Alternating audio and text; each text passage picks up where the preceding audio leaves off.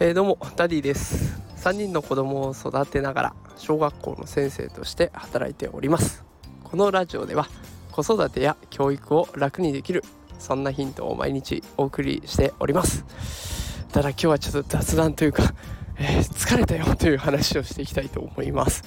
あの先週ですね先週私コロナのえー、療養期間に入っておりましてであの仕事である学校の先生をねしばらくお休みしておりました。で先週は2日間だけ、えー、学校の方に戻って授業をしてで週末を迎えたという形だったのでまあリハビリじゃないけど ちょっと体を慣らしつつやっていった形なんですがまあそれが今週ねもうしっかりと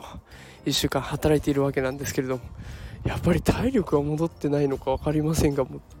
すごく疲れてしょうがないですね。で私以前から週休3日制ってやっぱり取り入れた方がいいんじゃないかなっていうことをずっと言ってるんですけど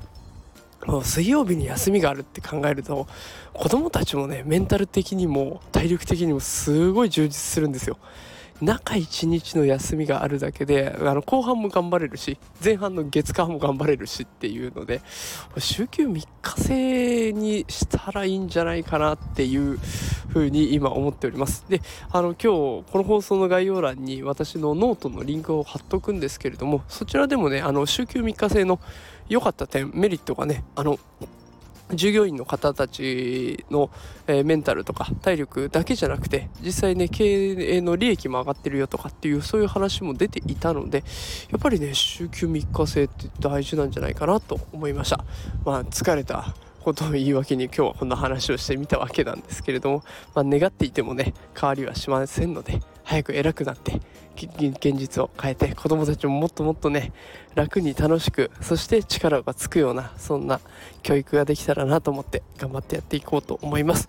えー、お仕事されてる方ねもう少しで週末です。あと一息頑張ってやっていきましょう。ということで今日は週休3日制のことについてお話をしてみました。ちょっと外で収録したので音がうるさかったらすみませんでした、えー、もしねいいねとかコメントとかたくさんくれると励みになって頑張れますのでよかったらよろしくお願いします。それではまた明日会いましょう。さようなら。